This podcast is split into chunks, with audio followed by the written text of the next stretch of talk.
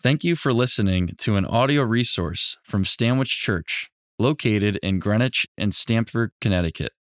The vision of Stanwich Church is to know Christ and make him known.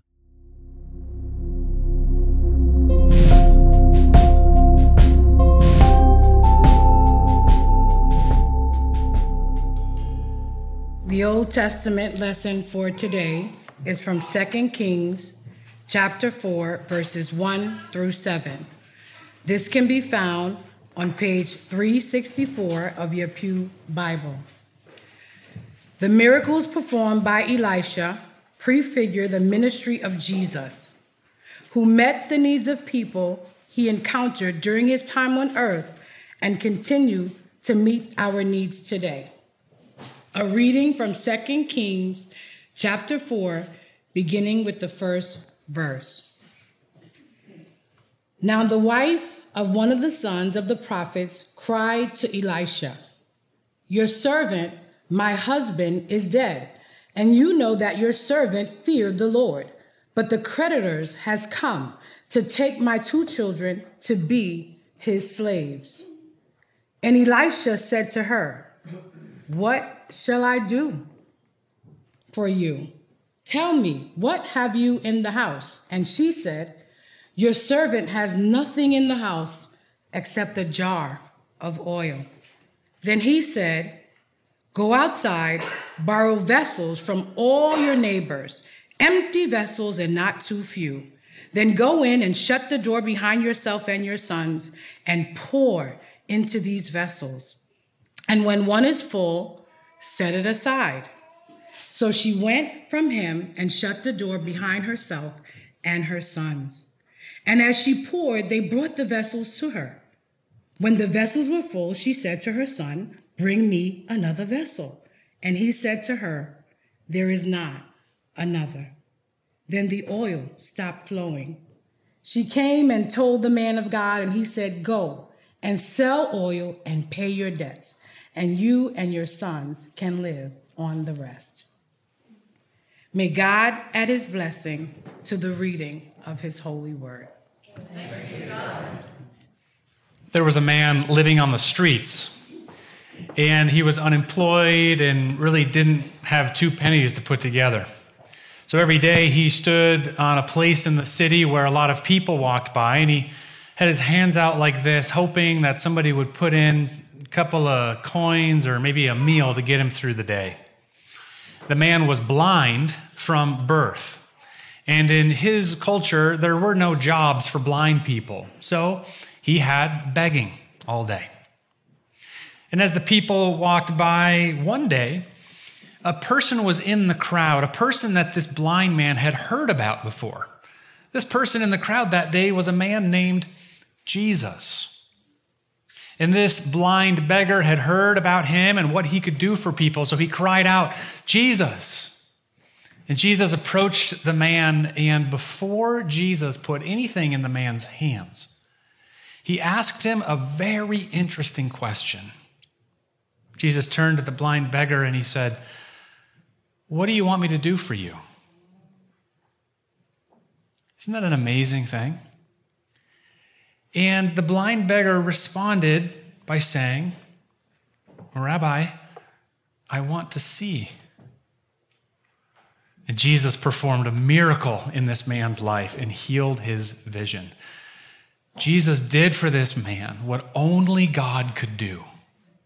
Jesus was different than all the other passersby that this guy was hoping to get just enough provision for one day. Jesus provided for the man something only God can provide, and it changed his whole life.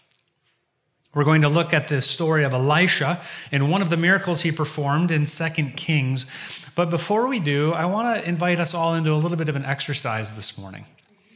I want you to imagine for a moment that Jesus himself approached you. And what if he asked you the same question he asked the blind beggar? What do you want me to do for you? I want you to consider, as I preach this sermon, I'm going to be talking, but I'd rather have you in dialogue with the Holy Spirit. Consider that with God today. What is something in your life that only God could provide for?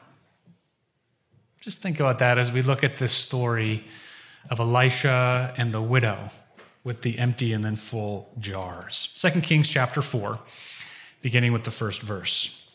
Now the wife of one of the sons of the prophets cried to Elisha, the wife of one of the sons of the prophets. You may recall in last week's scripture, we saw the story of the mantle being passed from Elijah the prophet to Elisha. And Elisha had witnessed this amazing miracle of Elijah being swept up into heaven. Well, now the leadership is on Elisha's shoulders. There was this reference in last Sunday's scripture of this group of people, the sons of the prophets. These are basically the disciples of the prophets. Well, Elisha's in charge now, so he's got to manage these people. He's got to run the institution now that Elijah's gone.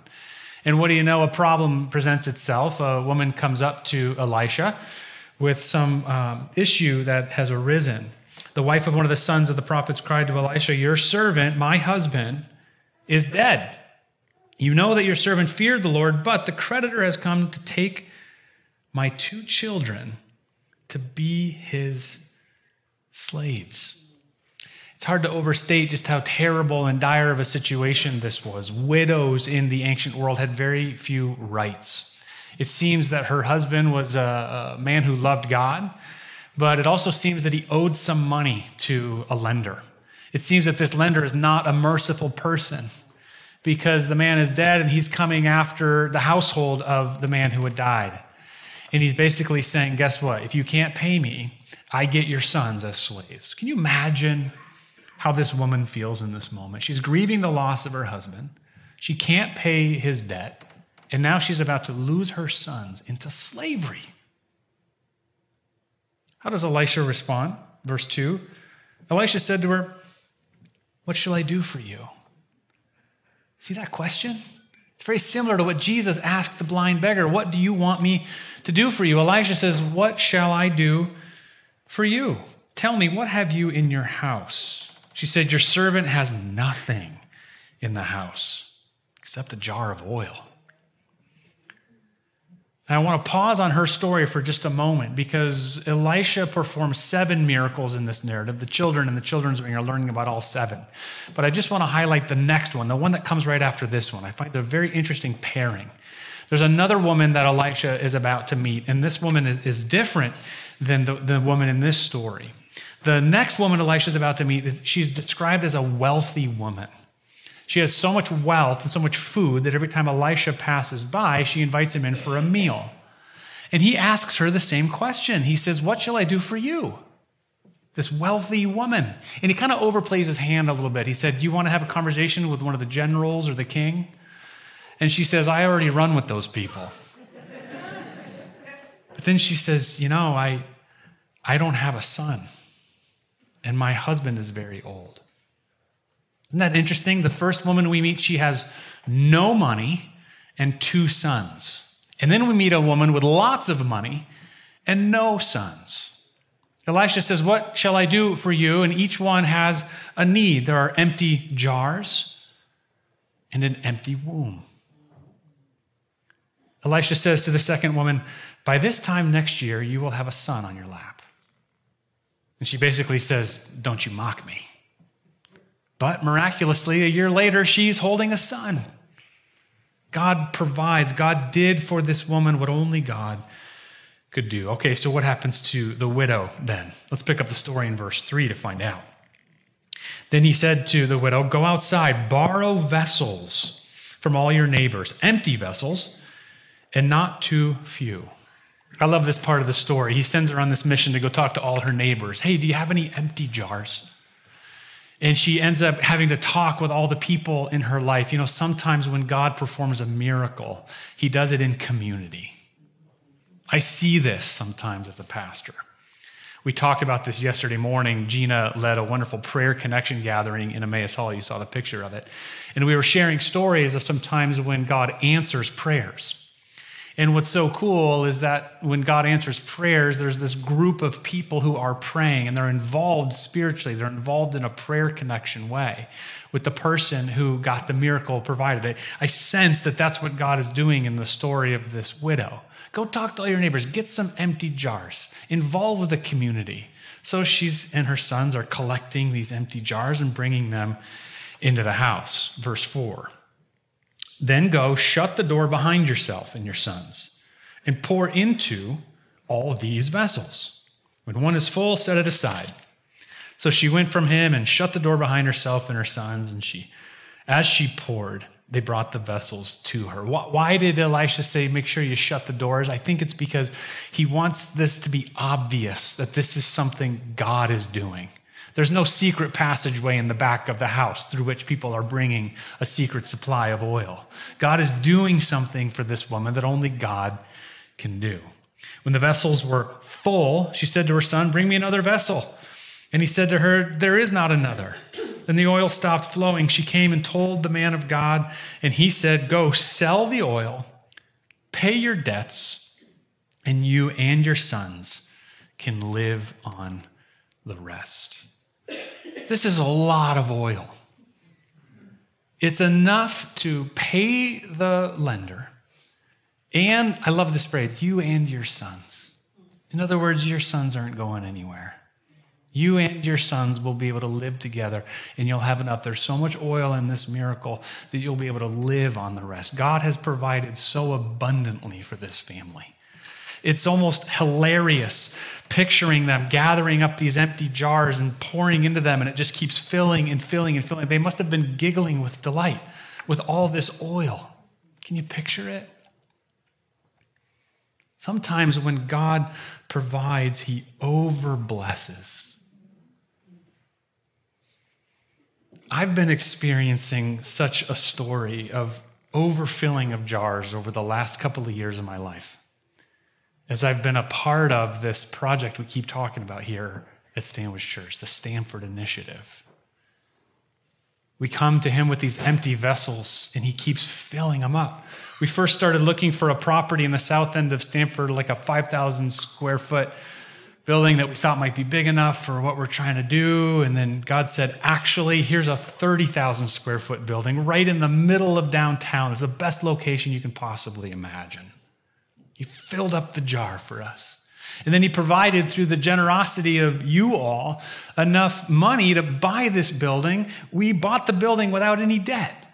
Can you believe how abundant God is in that? And then we had this vision to start a coffee shop, and I'm thinking to myself, oh man, I don't know how to run a coffee shop. And there's my empty vessel. I don't know what to do here. And then the, uh, the get this, the, the head of customer experience at a little company called Starbucks. Have you, have you heard of Starbucks? You've heard of that? That's a pretty, pretty significant coffee company. The head of customer experience learned about our vision, got really excited about it, and he's been meeting with me to consult with how to operate a coffee shop in such a setting. He's a brother in Christ. How, I mean, of all the people on planet Earth that you would want to hear from, God's like, here's the best one. And that jar just overflows with coffee, as it were. And then, you know, that guy lives in Seattle, obviously. We need somebody to run this thing on the ground. And we were thinking about which coffee shop owner could we partner with who we could convince of our vision to do second chance employment, you know, employing people who have been uh, graduates of these addiction recovery programs. And we met this man named Brenno, who already has several other coffee shops in the area, and he's already doing second chance employment with people who've been in prison before. God provided. The jar fills up. He's overblessing the entire project. There are names for God in the Old Testament, one of which is Jehovah Jireh. You heard this? Jehovah Jireh, God our provider. And what I'm learning through this process of being involved in the Stanford Project and in other areas of my life is that when God provides, he doesn't just dole out a little bit like into the hand of the beggar, a shekel to get us through the day. He overblesses. He can afford it. And he fills our jars. He fills our empty vessels. He also provides that daily bread. But even if you think about that, give us, Lord, our daily bread, or the manna in the wilderness. Even that is an extremely abundant provision, provision, because it comes every day. God wants to fill our empty vessels. Now, I asked you at the beginning to consider, what would you say if Jesus showed up for you today? What do you want me to do for you? What's your empty vessel? What's the need that only God could provide for? I hope you've been thinking about that a little bit. I hope you've been dialoguing with God. I want to tell you about Jesus. This whole story of Elisha really just points to the gospel. It points to the story of Jesus. Listen to what Jesus said. His very first public statement. He was in Nazareth. It was the day of the Sabbath. The scroll was read. It was Isaiah chapter sixty-one. Jesus read it and he said, this prophecy's been fulfilled in me. This is what the prophecy was. This was Jesus, basically his first sermon, the first chance he got to open his mouth and, and give a message to the world. Here's what he said in Luke chapter four, verse eighteen. The Spirit of the Lord is upon me because he's anointed me to proclaim good news to the poor. He sent me to proclaim liberty to the captives and recovery of sight to the blind, to set at liberty those who are oppressed, to proclaim the year of the Lord's favor. Here's the thing. If we read this, oh, Jesus is good news to the poor, liberty to the captives, recovery of sight to the blind, those who are oppressed. If we read this and we think about those poor people, those blind people, those oppressed people, those people in captivity, I'm glad Jesus is good news for them, then we've missed out on what he's offering to each one of us. Jesus is good news to the poor, no matter how your poverty is measured. These two women back to back, one had no money but two sons, one had all kinds of money but zero sons. Elisha said, what do you need? And God provided for their particular measurement of poverty. When Jesus was walking around, he met this guy named Zacchaeus. Zacchaeus was the wealthiest person in his town, probably. And yet he had a severe relational poverty. Nobody liked him. And Jesus went to him and he said, I'm going to go to your house and have a meal with you. You see, Jesus was good news to his poverty, relational poverty. He didn't need money from Jesus. He needed friendship. And each one of us has an empty vessel, and no matter how you measure it, whatever that thought was maybe a moment ago when you said, when, when you imagine Jesus saying, what do you want me to do for you? That's your empty vessel. That's your need that only God can provide for. Jesus said in Luke four, he's good news to the poor. Jesus said he has been sent to proclaim liberty to the captives. Liberty to the captives. He wasn't just talking about people who are literally in captivity. Maybe he was talking also about people who are captive to addiction, that they can't seem to stop doing, or the captivity of fear. Fear of the future, maybe. I'll be honest with you, when I went through that exercise myself, imagining Jesus coming up to me saying, what, what do you want me to do for you? That's what came to my heart. Lord, release me from the captivity of fear. I don't need to fear. He said he's recovery of sight to the blind. Now, he was recovery of sight to the blind man who was begging that we looked at just a moment ago, but there's all kinds of different ways of measuring blindness. I was at a dinner party a couple weeks ago, and I love going to your dinner parties because I love interacting with people who don't go to church. And at some point in the dinner party, they find out I'm a pastor. And this guy was drilling me with tons of questions. I loved it. And uh, he said, I want that. I want to believe. I, I want to believe in God, but how do you how do you get that light switch turned on? That was his exact phrasing. How do you get that? So I, I prayed with him right there in that moment that God would lift the veil, that the thing he can't see would be revealed to him. That's recovery of sight to the blind. Maybe that's you. Maybe you believe in God, but there's just part of his promises, you just can't see it. He's recovery of sight to the blind. Jesus said he would set at liberty those who are oppressed. Those who are oppressed. Is there anyone here who feels the oppression of depression, sadness,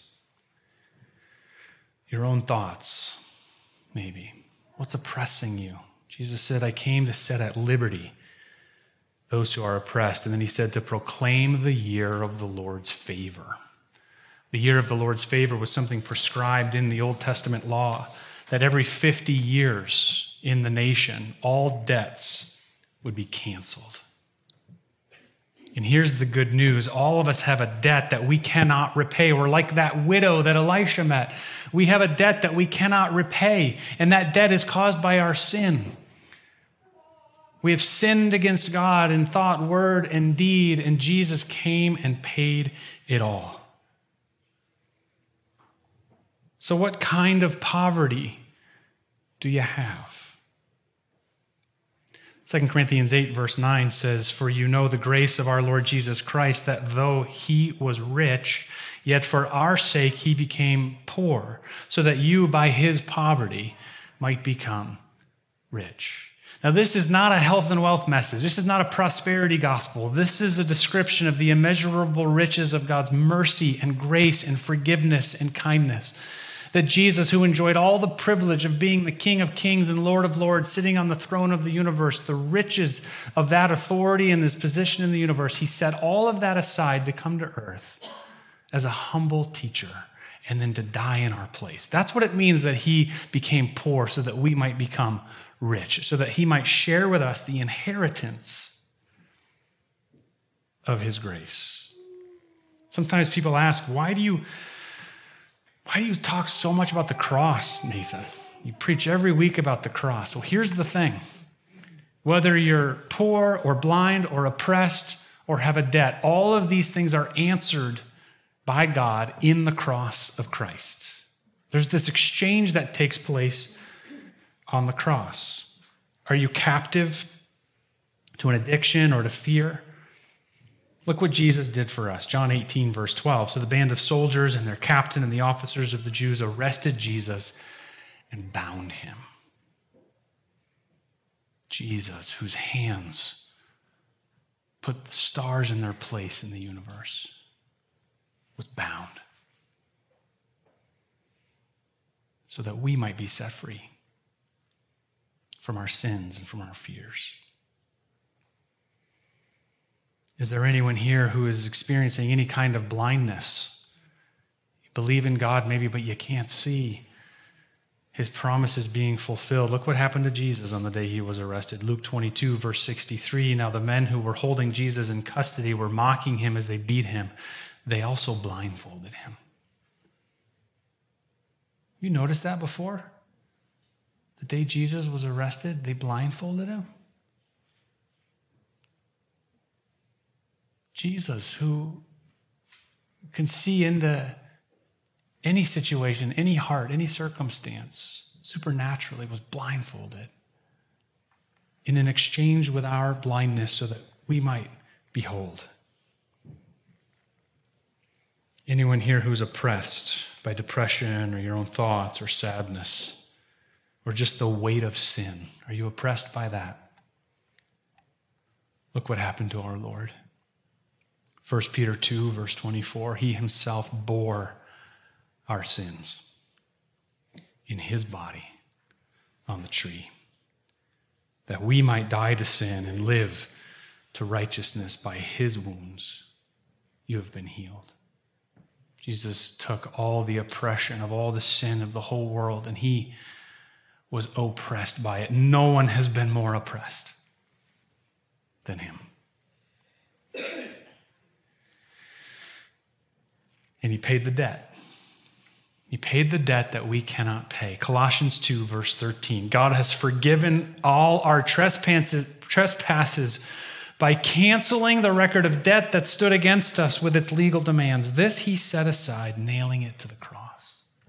As those empty vessels were filling with oil, that widow's debt could be repaid. All that oil pouring out miraculously from God. And as Jesus hung on the cross and blood and water flowed from his body, our vessels were being filled and our debt can be paid because of the price that it cost him. Hallelujah. Jesus, who died in our place on the cross, has paid our debt. He's opened our eyes. He's set us free. This is what he's done for us. And as we draw near to him, it's like we're the, that beggar on the side of the road and we sense that he's coming by. We sense that he's in our presence. I sense that he's right here in the room with us right now. And so what do you want to ask him? He's standing there saying, what do you need? I can afford it. Let me fill your empty vessel. Pray with me.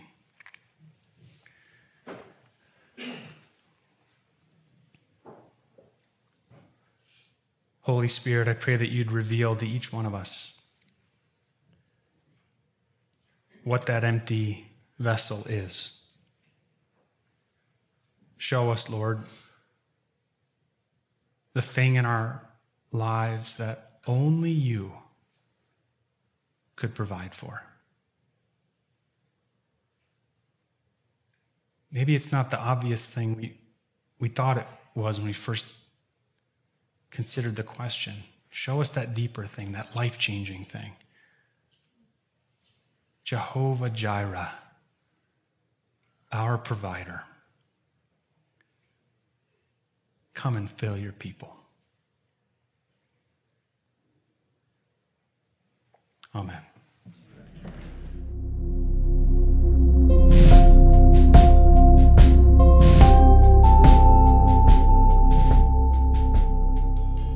To learn more about the mission and vision of Stanwich Church and how you can get involved, please visit stanwich church dot org.